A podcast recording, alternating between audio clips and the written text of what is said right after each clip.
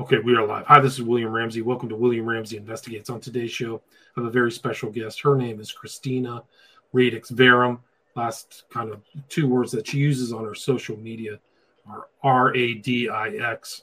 Next word is V E R U M. And I came across her work. She's working on a documentary on a subject I really want to learn more about. And the title of that documentary is Kidnap and Kill an FBI terror plot. And it's about the this Whitney Whitmer kidnapping plot that was announced uh, back in October 8th of 2020. And I remember it was announced, it was like this was real, and they were really trying to get the governor of Michigan. And it was right at the beginning of the pandemic. And uh, I'm interested to find out more about this whole thing because I remember it crumbled. I think one of the court cases didn't go through and they had to retry people. But, uh, yes. Uh, Christina can talk more about that. So, Christina, welcome to William Ramsey Investigates. Thank you. I appreciate it. Thanks for having me on. Uh, it is a crazy story, as you were saying, um, truly remarkable. And everything that's gone on uh, since these guys have been arrested has been just uh, tragic to to see. For yeah. people who haven't heard your name, Christina, can you kind of talk about your background and how you got interested in the Whitmer so-called kidnapping case? Yeah, so um, I used to work as a paralegal, so I I suppose you could say I always had an interest in kind of like the law and um, investigating things. I suppose that's sort of like my background. And uh, when the Whitmer thing first happened, when these guys were first arrested, um, I had been at that time in the process of investigating uh, and just looking into for my own uh, reasons. Um, the FBI's old PatCon operations. and so um, when I saw this happen, I thought, huh, this seems a little fishy. You know, I better look into this. And then as I just started following it, and I, I wrote articles, um, you know, uh, as the case went to trial, and I followed along with the trial and all of that, uh, reporting on the case. And it, it just was uh, wild. And then after everything happened, um, I started uh, interviewing and talking to one of the guys who was acquitted in this case. And that is how I got involved in working on a documentary on it. Because after talking to him and hearing his experience, I just felt like this story has to be told from the other side, from the other perspective. You know, we've only heard the government's narrative, which is the mainstream media narrative. They are the same. Um, and you know, just looking at the documents uh, that came out, everything that came out during discovery, it is very clear uh, that it is not as it was presented to us. Right, and so you raised funds for the documentary, and you have a trailer. i would like to play that trailer right now. Is that okay? Yes. Okay, cool. Let's let's play that. It'll come through. Earlier today. Earlier today, Attorney General Dana Nessel was joined by officials from the Department of Justice and the FBI to announce state and federal charges against 13 members of two militia groups who are preparing to kidnap and possibly kill me. We're grateful to the FBI and law enforcement who discovered these domestic terrorists and stopped them. You know, it's the sort of behavior you might expect from ISIS. You might see a number that high in a sprawling narcotics conspiracy that stretches from coast to coast and beyond. That's a pretty high number in a case like this. It really reflects, I think, how deeply the government has been diving uh, into this investigation to try to make these cases. It was just literally a bunch of working class guys who, on the weekend, got together and, you know, exercised their rights and trained with firearms. So the FBI says, hey, we'll just pay for everything. Who arranged the meeting? The FBI's paid provocateur. Robeson was getting paid to set this stuff up. So they make the route, they set the locations, they make the plan, they do everything, and Adam's literally just sitting in the basement of vacuum repair shops smoking blunts all day. You're going to hear that my client was the leader of this group. But I think you're also going to hear that there was an election held to identify the leader, and it was Dan how can I frame this social situation to make this naive person appear to be a dangerous, violent terrorist? The whole goal was for the FBI to spend millions of dollars to create militia groups record them saying offensive stuff, and then frame them in a fake conspiracy.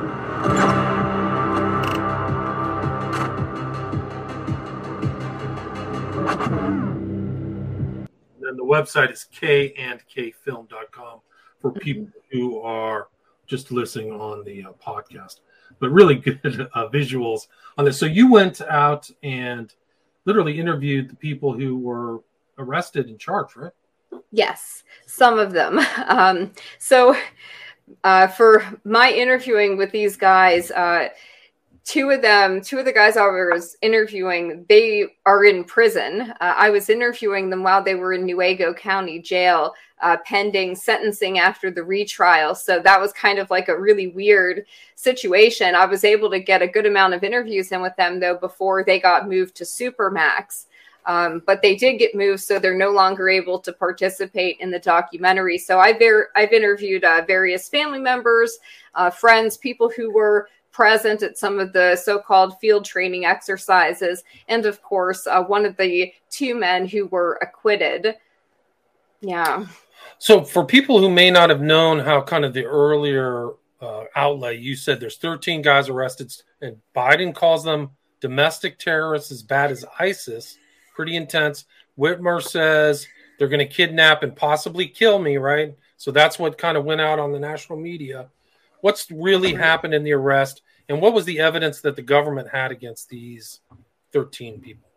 Yeah, so that was how it was framed. I mean, that was the narrative that was presented. And if you look at the timing of that, right, this is one month before the 2020 election that these guys are arrested. And it is used, you know, sort of by uh, Kamala Harris and Joe Biden. They talk about it. They mention it being one reason that uh, Donald Trump is on an unfit for office. Uh, they basically tried to smear these guys as being Trump supporters, uh, white supremacists. They said these guys were like radicalized by Trump. Um, he had tweeted out at some point, uh, like, liberate Michigan, liberate Virginia. There was a couple states he said, like, liberate. And it was it, it was talking about mandates from certain governors, I guess, during the lockdowns. And so they were basically saying that him tweeting that uh, incited these guys or sort of like radicalized them that they were like taking it to heart. Like oh trump told us to liberate michigan so we should go kidnap gretchen whitmer. That's sort of like the narrative that was presented here uh, that these guys were militiamen so they're far right extremists and dangerous and violent. That was the the narrative presented by the government. Uh, now these they're the way that the case is is brought up because it is kind of a sprawling case that stretches over a period of what is really several years. Um, and there's it, it, involves like 15 different targets in 15 different states. So whatever they were trying to do here i don't think that they were successful in that whatever the fbi was up to shall we say. But they're they charged uh, out of the 13 men who were arrested. They broke that up into state case and federal cases. So six guys were charged federally with conspiracy to kidnap. And then three of, of those six men were hit with the superseding indictment where they added WMDs. Um, which you know they said there was unregistered destructive devices that they characterized as WMDs, and then they the other guys were charged uh, in state cases for uh, what the government called providing material support for terrorism, basically. So we had three of those guys that went to trial. They were convicted for that, all three of them. They're in prison right now, 12 to 15 years. We have four other men going to trial this summer in a state case in Antrim County for quote unquote providing material support for terrorism. One of those guys, Brian Higgins, recently took a plea deal because he felt like there wasn't really uh, that is it's impossible to get a fair trial because they keep characterizing those guys as members of the Wolverine Watchmen. Uh, they were never members of the Watchmen. In fact, FBI agent Henrik Impola said that himself at the prior state trial he said that they weren't members of the Wolverine Watchmen, but for some reason, the Attorney General in Michigan, Dana Nessel, and Gretchen Whitmer continue to refer to that state case as Wolverine Watchmen case, which is to bias it. So it's still ongoing, right? But my documentary focuses mostly on the uh, federal case, the six guys that were charged with the conspiracy to kidnap Whitmer. Now, when that first happened, uh, one of those men, uh, Ty Garbin, took a plea deal very, very early. Um, and I think that the FBI was, uh, I think, assuming they would all take plea deals. I don't think that the government was prepared for this case to go to trial. I think that they assumed that, hey, these guys are working class, white Christian men from Detroit, Michigan. No one's going to care about that. You know, they're, you know, no one's going to, yeah, I think the, that's what they assumed. The government, state and federal, I'm assuming, were gathering information on these guys for years prior to the charges. Is that correct?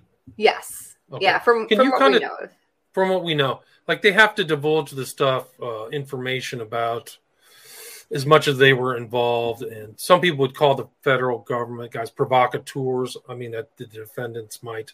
But can you yeah. kind of talk about what they what the 13 did? I mean it seems like they were in some type of armament thing but they also did they have any prior con- felony convictions? Were they criminally active? What mm-hmm. were their kind of behavior and how how did the i mean the story on the news is that like half of them were like informants like yeah. it's so bizarre. It's can you kind of do the background to leading up to their charges? Yeah so it's it's very murky because a lot of the um, material in discovery is still under protective seal. So even now we do not have access to most of that information. Uh, and according to barry croft who was one of the defendants in this case that that's where most of the exculpatory evidence is and most of the government wrongdoing is still being concealed. So all i have been able to see is from what is in the public record. Now the jury didn't get to see all of that but from what i understand uh, barry was being surveilled for an entire year prior to this case. Now the government presented their narrative as this that these guys were in a far right militia group that were engaged in um, tactical military uh, training, and that these men were planning to kidnap and possibly kill Gretchen Whitmer, and that they were basically they had uh, the government, according to them, as they describe it, went on uh, what they called a night recon, right? So they say, well, these guys took this was their evidence, right? That they took uh, steps in furtherance of this conspiracy by driving by her vacation cottage and going on a so called night recon surveillance recon. Uh, that was one of the main things.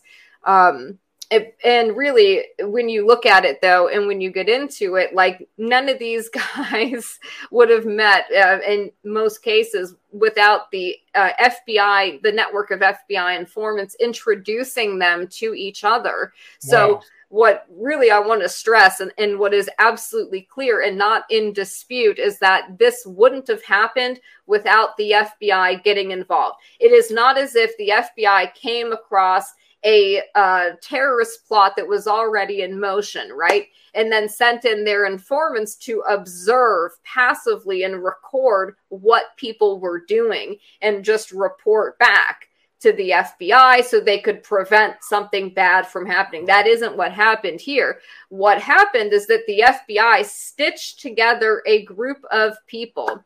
They used a network of informants to take these different targets, various people they had basically been surveilling online because of their political speech, political opinions, and things like that, that for whatever reason they thought hey, these guys will make a good actor in a script that we're writing. And I want people to kind of think about it in those terms is that the FBI is not engaged in like legitimate law enforcement activity when it comes to these types of cases. I'm sure that in some parts of the FBI, they're doing real legitimate good work. You know, I've heard from some FBI whistleblowers that that's the case. But when it comes to the terrorism cases, there are incentives within these agencies to kind of inflate the threat of terrorism. It justifies their budget uh, it justifies their continued existence. And they get promoted based on that. And we know that for a fact that these agents, and, and we can get into one of them that was involved not only in this, but in January 6th, he was promoted for his work in this case, basically stitching together a group of people and then framing them uh, for something. Right. So what you're saying is that the public, you see, there's clearly a different differentiation between what is being told in public in the media and what happened in the event. So you're saying that these 13 people would never have come together as a group without the involvement of the FBI or some yeah. governmental That's right. infiltrator.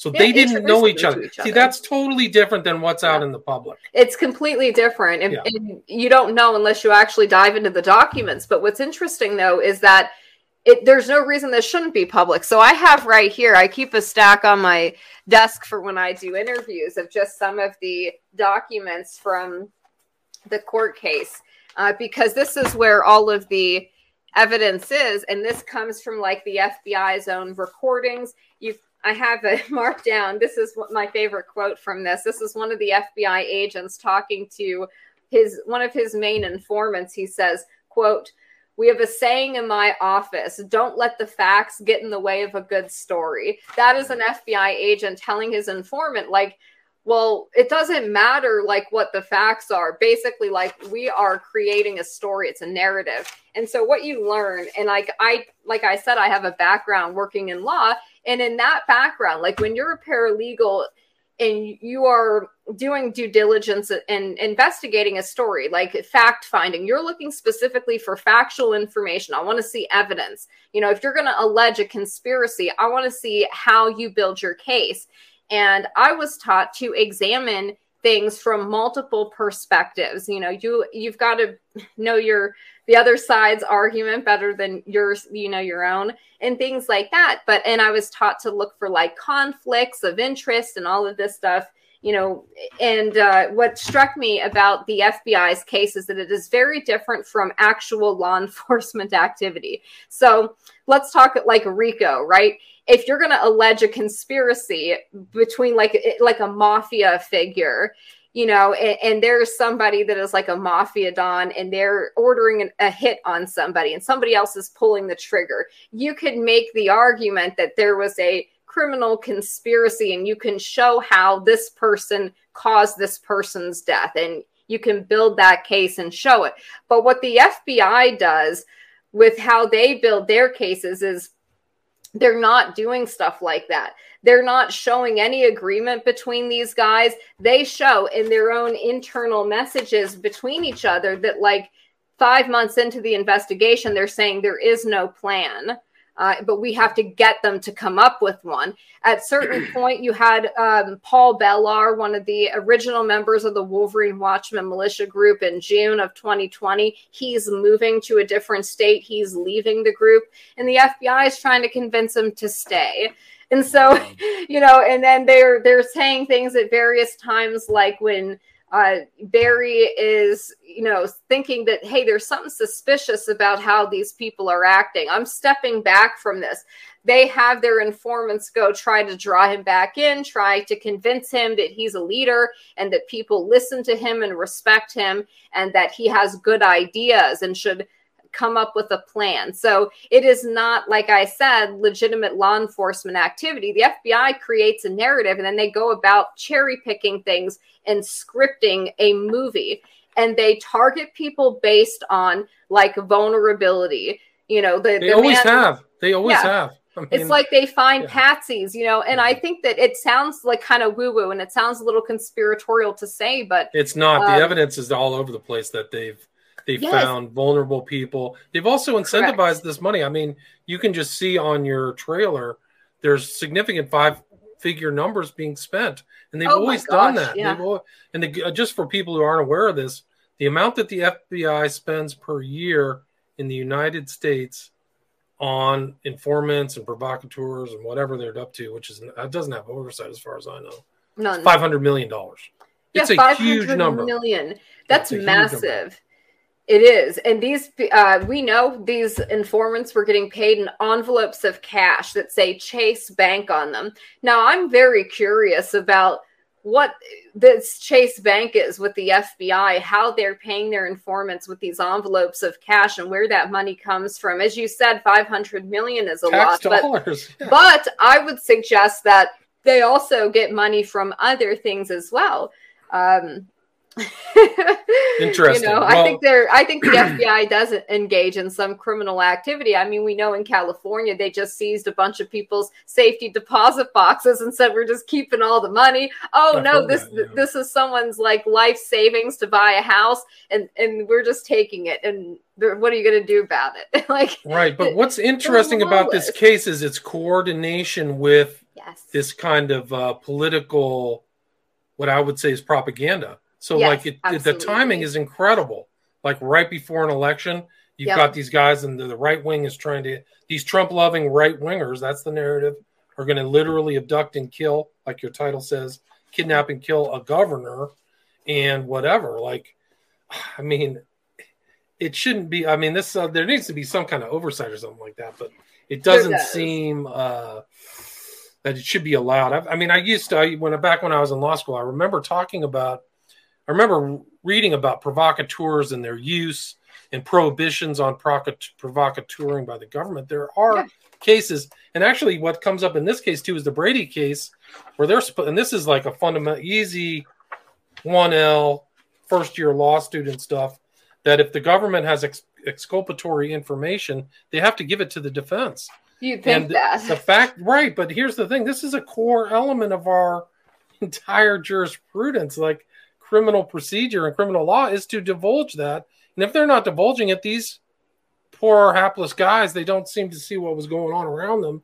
Uh, are being deprived of their constitutional rights, in my opinion. That's 100% you're right. And I'll just read you something from this is from their uh, what this was was the out of court they called it out of court statements uh, that were uh, put in this is things that were picked up on the wire by various uh, government informants this is sometimes text messages between uh, fbi agents and their informants um, and so this is from uh, June uh, 28th, 2020. This is audio. This is one of their informants, CHS Dan, their main informant, Big Dan. He says, Right, like I was telling these guys, if we get him to focus on some stuff, I think he could be potentially really useful for what we want him to do. They're talking about Adam Fox, who the government has alleged is the ringleader of this. That's the FBI informant saying, this guy can be really useful for what we want him to do. We're going to set him up as a patsy. You know, he's real dumb. He's real easy to manipulate.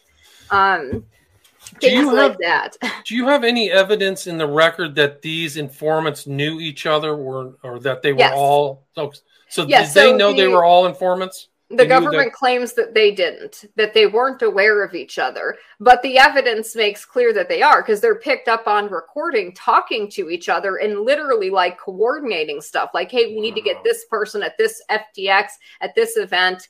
Um, they they obviously were aware of each other and were coordinating together. And none of the you, inform none of the informants were charged. Is that correct? No, one of them was charged with a gun charge. Uh, the government burned him as an informant, charged him for a firearms charge. That's Steve Robeson. He is a convicted uh, pedophile, by the way, as well. A 20 year, you know, felon. His uh, history of working with the FBI as an informant going back to the, uh, when he helped the FBI with some biker case some guy he was uh, in prison with. He testified against this man and said that he made some kind of jailhouse confession to an arson or something. So he had a history of like working with the feds. Now he uh, allegedly becomes an informant again in October of 2019. And the reason for this, according to the FBI, is that he heard chatter uh, about violence against law enforcement among various three percenter groups. So the government decides to create their own uh, three percenter militia group, a national militia group, which they call the National Patriot Three Percenter Militia Group. Wow. They make this pedophile, Steve Wow. Robeson, who also has a history of things like fraud. You know, like this is a bad guy. He's a he's a career criminal and he it, it's, it's a super weird story by the way. He's got like 13 kids living in the house with him a woman that wears a jacket that says slave on the back. Really weird stuff going on. And the fbi conceals from their own documents that he is a convicted pedophile because when they're listing in his uh, informant file chs file they list his lengthy criminal history. They do not include the pedophilia charge. We know about it though, but they keep that out of their own documents just as an interesting Wow. Oh, aside that, to show how Hmm. like the government will conceal certain things and information they just won't put it in there in the file Right, They that's very important it. because that if he ever gets on the stand, that's kind of like towards like a character Mhm. investigation. It's very Right. important for Well, the and- jury to see that is that Yeah, and when guy's you're- freaking pedophile. when you're trying to get discovery and get information about them and they turn over the FBI files, well, they're omitting things from those FBI Wow. files. It's not Yeah, in the documents. yeah. So you have to independently go look into this stuff and start chasing down these leads and looking into these people. But they kept him off the stand completely because he was maybe more so involved than Big Dan in just setting these guys up, um, targeting them, uh, putting pressure on them, him with other informants. So he poses as the head of the Wisconsin chapter of the Patriot Three Percenters. He eventually inducts Adam Fox to be the head of the Michigan chapter of this fake militia group completed. Uh, completely fabricated, uh, whole cloth by the FBI. It doesn't exist. It's not a real militia group. They're calling it a nationwide militia group, but it isn't real. It's just they made it up. so then there's Wow. another FBI informant, a woman named Jenny Plunk. She's posing as the head of the Tennessee chapter of this fake militia group that the FBI just created. Now, the FBI is also administering Facebook pages. This is another thing people should be aware of.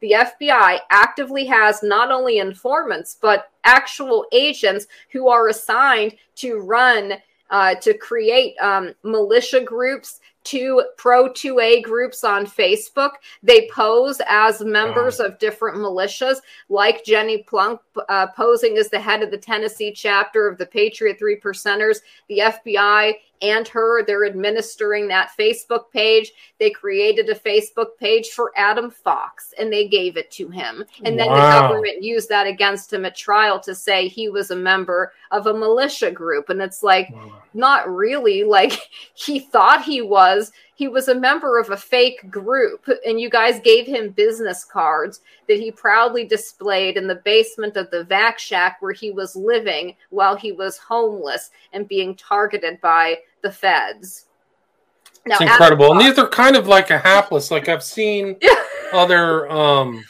people who get provocateured by the government or FBI or uh, they just don't seem like they don't sense it's happening to them, and they're almost probably selected or they fall into the net because of that. Like yes this guy's giving you nineteen thousand bucks to go shoot. Like, what's his incentive? He's got to have something, some reason to do that. It's, I mean, the government's driving these guys or this is the other thing so for people that i want to get, give you guys an understanding of just how much like the government is pushing this and it is in their documents so the government alleges that uh, june 4th or uh, i'm sorry june 6th of 2020 there's a according to the government a, a nationwide meetup of militia groups. Now this was reported on the mainstream news as this big scary thing of like oh these militia groups were having a nationwide meetup. You know this big scary thing. And i think what the fbi was trying to do was have this be a multi-state thing. And we know we actually know that's what they were planning. As i said they had targets in 15 states. And some of the surveillance on these folks went back to uh, 2018 um, so it, it appears that in 2018 the fbi was really trying to infiltrate various militia groups across the midwest which is where steve robeson comes in from wisconsin the pedophile that they set up as the wisconsin head of the you know fake militia group that they created. Um, but it's just it's crazy you know some of the things that they're doing at this so-called nationwide meetup of militia groups. The government says that oh this is where the sort of the origins of the plot begin right? They say that adam and barry are there together. That isn't true. I interviewed both adam and barry and they have a different and i interviewed another man jeremy who was also present at that same meeting and he said no adam and barry didn't know each other at that point Barry was there earlier and then he left and then Adam came in after Barry was already gone. So, uh, anyways, at that meeting, it's chaired by Steve Robeson, which the government conveniently left out. So that meeting is being held by the FBI. right. It's the FBI hosting a nationwide meetup of militia groups. There were six people there that were informants wearing wires. Moreover, what they did was they invited all of the targets of their investigations. So, um, as I said, the FBI had various informants posing as different heads of different state chapters of these militia groups. The other uh, people that were invited were targets that were sort of interested in the militia or were in militia groups but were not working for the FBI. So one of those guys was a, a 60 or 70 year old disabled veteran named Frank Butler. He's from Virginia. He was there, and these informants were trying to amp him up and rile him up, get him real excited. And he's talking about wanting to shoot Ralph Northam in the head. You know, this is a disabled elderly Vietnam veteran that the government is preying on and has had informants riling him up, working him up. It's an elderly man, you know, it's very stunning. And they're telling him that he's going to be the head of the state uh, chapter of the this fake militia group in Virginia, and they're telling him, "Oh, you're going to be in charge of the whole state of Virginia." The FBI informants are saying things like, "You need to come up with a plan," and uh, and make it operational or we can make it operational. They told him he was going to be leading forward units. You know, it's something like out of a movie. It's right. the the stupidest stuff. Then they the FBI tries to get him to make a bomb they actually tell wow. him how to make a homemade bomb uh, with sugar and Drano, and the FBI texts him the recipe and then tells him to double it. So he could have killed himself or his neighbors, you know. Uh, they don't care. Thank God he didn't try to build it, but like, this is what they're doing. Um, and there's text messages between one of the FBI agents and the informants uh, Jayson Chambers talking to the informant Dan Chappel, where he's saying mission is to kill the governor specifically. He was talking about Frank Butler when he told him to send him the bomb recipe. So that's the hmm. FBI saying the mission is to kill the governor specifically, talking about Ralph Northam as they were trying to entrap a disabled Vietnam veteran in Virginia. It's incredible. It's incredible. And they spent money. I mean, this is like tax dollars of work going after people who've never known each other, who've come together because of the FBI. Yep. So they're like a creative militia. Moreover, and then they put the ideas in their head. Like the FBI trains these guys. How about yeah. this? So the Wolverine Watchmen was a militia group. Uh, it was created by Joe Morrison and Pete Musico. Those were incidentally the guys that were uh, convicted of quote unquote providing material support for terrorism because they allowed their private property to be used for defensive firearms and medical training, which, by the way, was perfectly legal. But the FBI comes along, frames some of these guys for terrorism, and now all of a sudden you provided material support for terrorism because you let people train on your property. You taught somebody how to tie a tourniquet. We called that person a terrorist. Michigan has a very specific terrorism law that was passed in 2002 in the wake of 9 11 that has specific language about aiding and abetting, where you can be charged basically as the same as they would charge a so called terrorist for aiding and abetting. So I find that interesting. It's almost as if, if you listen to the state prosecutor, Dadamani, and how she talks about this, she calls these militia groups terrorist training camps. And she, it sounds like they're trying to criminalize militia activity. They categorize the Wolverine Watchmen militia group as a gang. This is also interesting when you learn how one of their informants became an informant. He had a friend, a detective Ramirez, that was on the violent gang task force uh, in Michigan PD.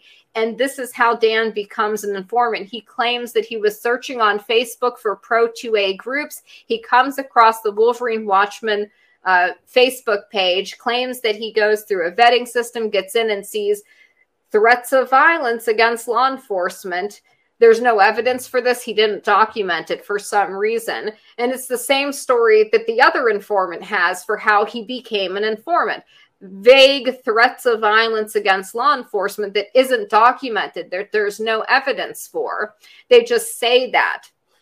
So now that guy, Detective Ramirez, who uh, knew Dan Chappel and made him an informant. So supposedly, this is the government's narrative that Dan comes across this group. The Wolverine Watchmen Facebook page, by the way, at this point is a private Facebook group that only has 13 members. It's not even a public page. If Dan Chappel was just searching on Facebook for a pro 2A group, he claimed he wanted to maintain his tactical skills because he's an Iraq war veteran. So he was just looking for basically local groups to join it I don't believe he organically came across the Watchmen page, and Facebook has basically said as much, and we've learned as much that the FBI actually was targeting specific people for a while. And but that's their their story for how this guy becomes an informant that he basically sees these vague threats to law enforcement. He's friends with a cop who happens to be detective ramirez happens to be on the violent gang task force happens to have an fbi supervisor. Lo and behold dan chappel is made an informant within two weeks.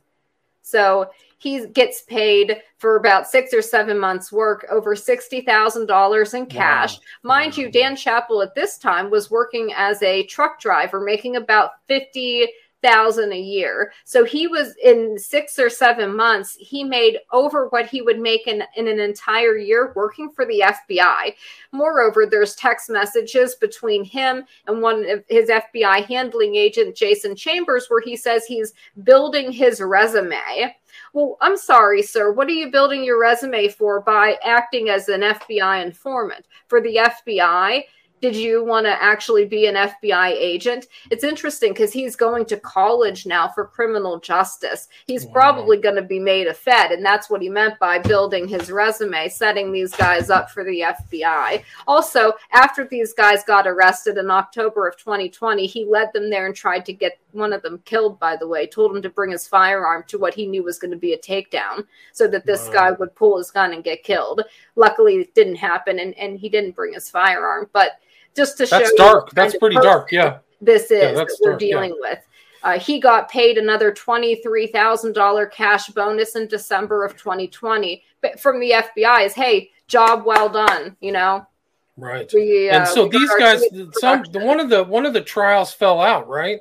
Like they mm. tried somebody and they have to try them again, isn't yeah, so uh, you know, as I said, I don't think that they the FBI was actually intending for this thing to go to trial, and it's clear, by the way, so just another complaint I'll make is there were six terabytes of data in the discovery. All right. And all of this stuff, all of these statements. So the government has provided like a timeline of what they say things happened at various dates and times. So when you start looking for these dates and times to try to piece together what happened, it's all out of order. So if I hmm. want to look, hey, what was said on June 6th in this Dublin meeting, and I want to read statements picked up by some of these uh, informants, you have to flip through all of this stuff and try to find and pick this stuff out. And none of this stuff the jury got to see because the judge came up with this hearsay rule where anything that was bad that the government said and was picked up on wire. Any text messages between them and their informants where they're actively plotting and saying, oh, let's get this person to show up here, try to get that person to introduce this one and that one. You know, they're putting it all together. The judge says, well, that's hearsay. But the government can cherry pick uh, audio from a five hour long meeting. They can take a 17 second clip and play it out of context. They can even play a sentence in the middle of a sentence, not even playing the full sentence. They're allowed to stitch together audio from different dates and times, and that this was allowed to happen at trial. So it's clear, though, like I said, five months into their so-called investigation, which they ran as a terrorism enterprise investigation, they spent six million dollars. They used drones and airplanes. They set up a pole cam at Gretchen Whitmer's vacation cottage. Um, it's literally as if they were setting up a movie production. That's how it, it's really they're they're tracking Barry. They're surveilling him for a year as he's driving his truck around because Barry was a truck driver from Delaware. One might ask why he would be conspiring to kidnap Gretchen Whitmer because he's supposedly mad about her lockdown mandates. Barry lives in Delaware. Like the government wouldn't even say what his motivation was for kidnapping Gretchen Whitmer. It's just bizarre. And then they claim he was a member of a, a Michigan militia group. And it's like he lives in Delaware. He wasn't a member of the Wolverine Watchmen. He never would have met them if it wasn't for Steve Robeson, your informant, introducing him to him and saying, "Oh, hey, you should go train with these guys." Wow. So, so that one of the cases fell out. Where yeah. are where are where's everybody at this point? The thirteen men. One so, they got taken to Supermax. Like that's pretty serious. Well, Supermax where? Colorado. Um, so there's two. Uh, one is in Florence and one is in Terre Haute, Indiana. So they had to separate them too because they don't want them talking to each other um, yeah so it, basically what happened was they the government didn't intend this to go to trial it did at the first trial um, the government secured zero convictions and two men were acquitted. The jury uh, basically came to a mistrial for Adam and Barry.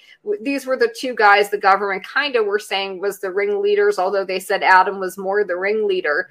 Uh, and so the government decided to retry Adam and Barry separately, and that retrial was very, very controversial. Even left leaning uh, mainstream media like BuzzFeed commented on like the judge doing very unfair things at this trial. He imposed an arbitrary time limit on the defense when they were questioning the two guys that took the plea deal. He limited them to 25 minutes. And you know, if you went to law school, you have to lay a foundation before you can even get into the really interesting stuff. And then the judge would just say, asked and answered. We've already covered this stuff. Move it along. He would say demeaning things to the defense in front of the jury, like, you know, you're wasting their time with this crap line of questioning and things like this.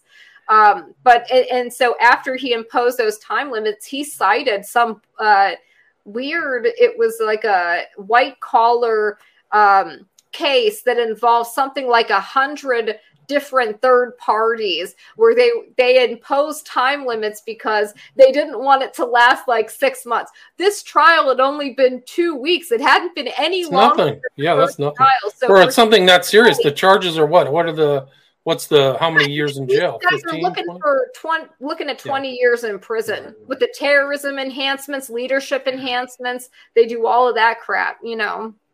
So wow. it's like so, somebody's life so on the line. Let's go back to the thing. So two went to Supermax. What happened to the yeah. other eleven? So two went to Supermax. Um, two were acquitted and, and freed. Two had taken plea deals. Now the other three so that's were. Six. That's five. There's yeah. five left. Three were convicted uh, and for providing material support for terrorism, and then we have four coming uh, to trial this summer for the same charges, quote unquote, providing material support for terrorism material sport that the FBI helped materialize, right? Well, so. yes, exactly. That's the thing. And so I, I want to speak to that real quick because much has been made about the FTXs, the field training exercises. What the government's really good at is um, coming up with like uh, sort of like stories, you know, eh, narratives, like a theater production, a movie. So they targeted people, I think, in some cases based on their appearance, like Brandon Caserta. You know, he had gauged ears, tattoos, right. he looks scary. So you know they they take pictures of them at these training exercises like you you can see there these this guys him, right? Brandon that's brandon yeah. yeah. they splashed his uh, image everywhere you know and then they showed that one clip of them going through the what the government called shoot house training right now the government conducted that they were paying for all of this stuff that was actually the plywood of that set up by the government. The FBI created, like, I call it an obstacle course. So the FBI was hosting these field training exercises. Their in- informant, Dan Chappel, he was the leader of the group. He was the XO, and he said he was their ops guy. That's in these statements here. He's saying that he was the leader of the group. He he did all of this defensive firearms training. Now you can see there, and this is very very key and important. I don't know if people can see it, how well they can see it, but you see that green smiley face on that yes. sheet of paper. That's called a friendly. So what they the government claims that what they were doing in this shoot house was practicing to take out Gretchen Whitmer's uh, her in her cottage or whatever to take out her security detail to kill them all and then kidnap her. Well, why do they have friendly targets up?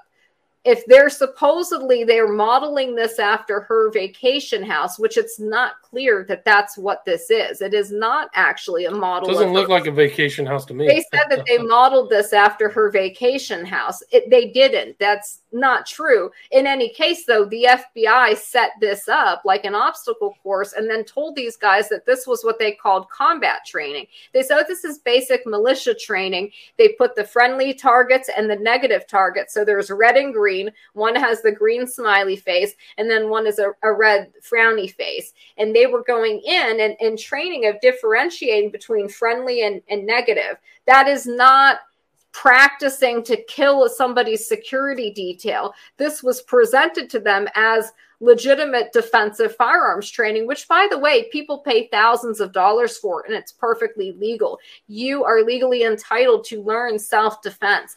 You're allowed to learn uh, tactical firearms training.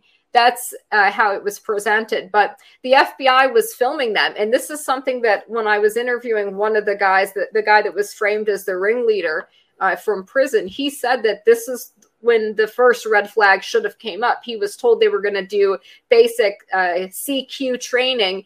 And he said that they, they were they had people running around filming them and that was explained as like well this is training you know for our militia group uh, and we filmed these for training purposes so we can go back and review your progress and the footage later. So they had the fbi just set this obstacle course up and then told these guys to put on scary gear, their plate carriers, their big guns, and then they wanted to get this footage because they know that if there's some people that are scared of guns for whatever reason, you know, very liberal people, they see that image and it terrifies them. Right, right. They think this is something very scary. And it's easy to construct a fake narrative of, oh no, these guys are planning to take out her security detail. But as I said, when you just start looking into all of the evidence, it's very clear that's not what was happening. So where was the, where were they tried? Where were they tried? In Detroit? Grand Rapids. Grand Rapids. And then the one guy who was kind of overseeing this, he ended up at J6.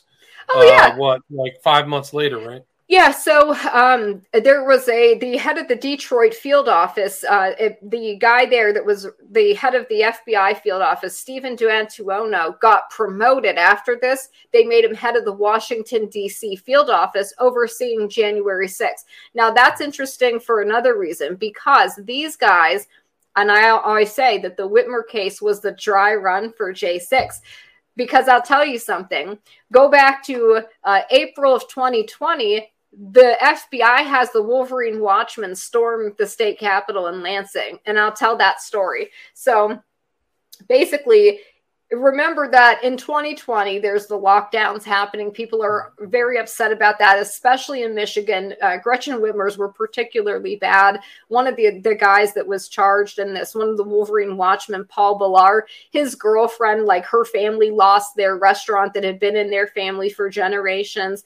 He was almost you know he was losing his house and was going to be homeless. So it was really affecting these people personally um, and so they they had these uh, anti-lockdown rallies and stuff.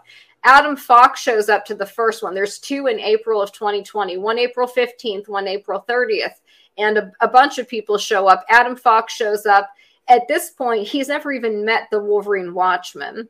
Um, but Dan is there, their main informant, and then a couple of the other watchmen. They're there in their tactical gear, their plate carriers, and we see images of them in the trailer. You'll see them armed kind of inside the Capitol.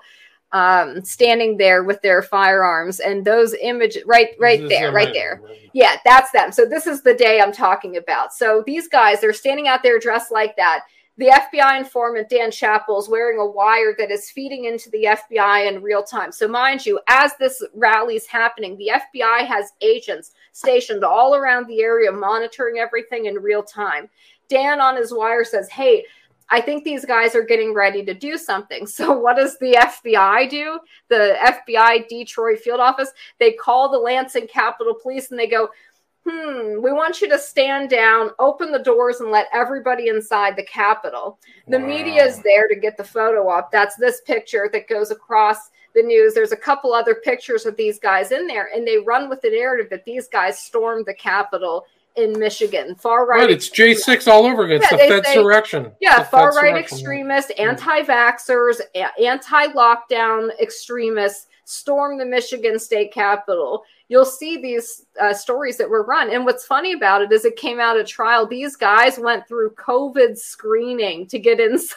Wow. They didn't storm the building. You can't you can't storm line. until we screen you for COVID nineteen. Sorry. sorry, let's stand here and get our temperatures taken. Okay, I'm going to stick know? this in your nose for ten seconds. Just And then, you can go storm. Then you can storm. anything violent, nothing dangerous happened. These guys stood around inside for a couple hours. The media took their pictures, which they were very excited about, and then they left. It totally peaceful. Nothing happened. But This Yeah. these pictures, like you said, these are very inflaming towards and the very sensitive little uh, this. Yeah, there are. This There's a, a segment in Michigan of people who are very liberal. And so they see stuff like that and it terrifies them. You know they think back to like timothy mcveigh and stuff because michigan in some areas does have some strange militia activity. Like they've It's always had most a strong rural militia state. presence. I mean, it's got open exactly. so like, but there's some people in michigan who have very strong opinions about the militia uh, but in any case, though, this was the dry run, and these images were splashed across the media. And the FBI used that, by the way, to try to recruit more people into this Wolverine Watchmen militia group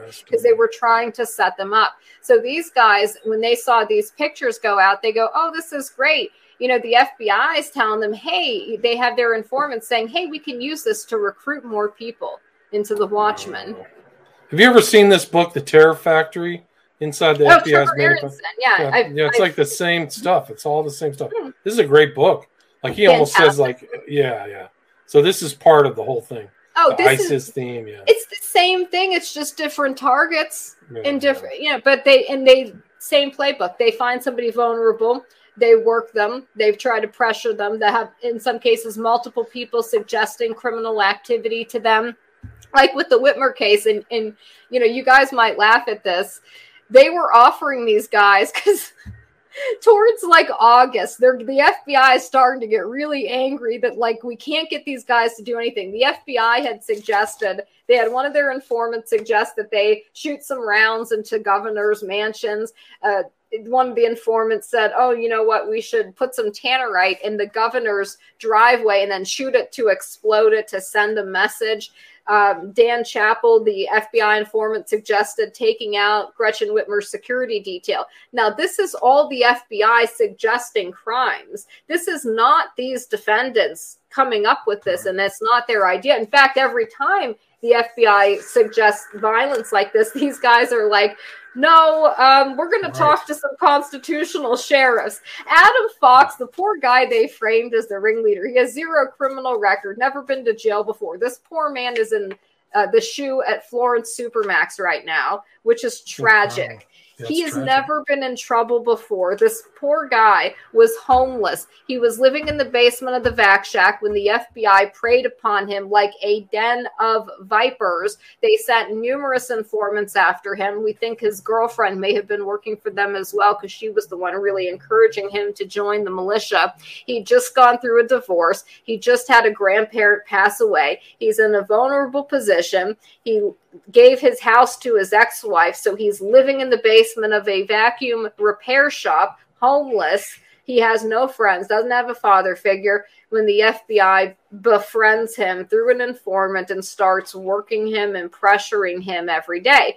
And, and he's always trying so the fbi they were asked about you know why were you guys suggesting uh, crimes to these people? And they had to admit that they did on the stand and they called those de-escalation tactics Really? And each time you suggested, he's saying, Oh, no, I think I want to try calling some constitutional sheriffs, which, by the way, he did. There was a sheriff that was going to meet with him, a sheriff named uh, Abbott.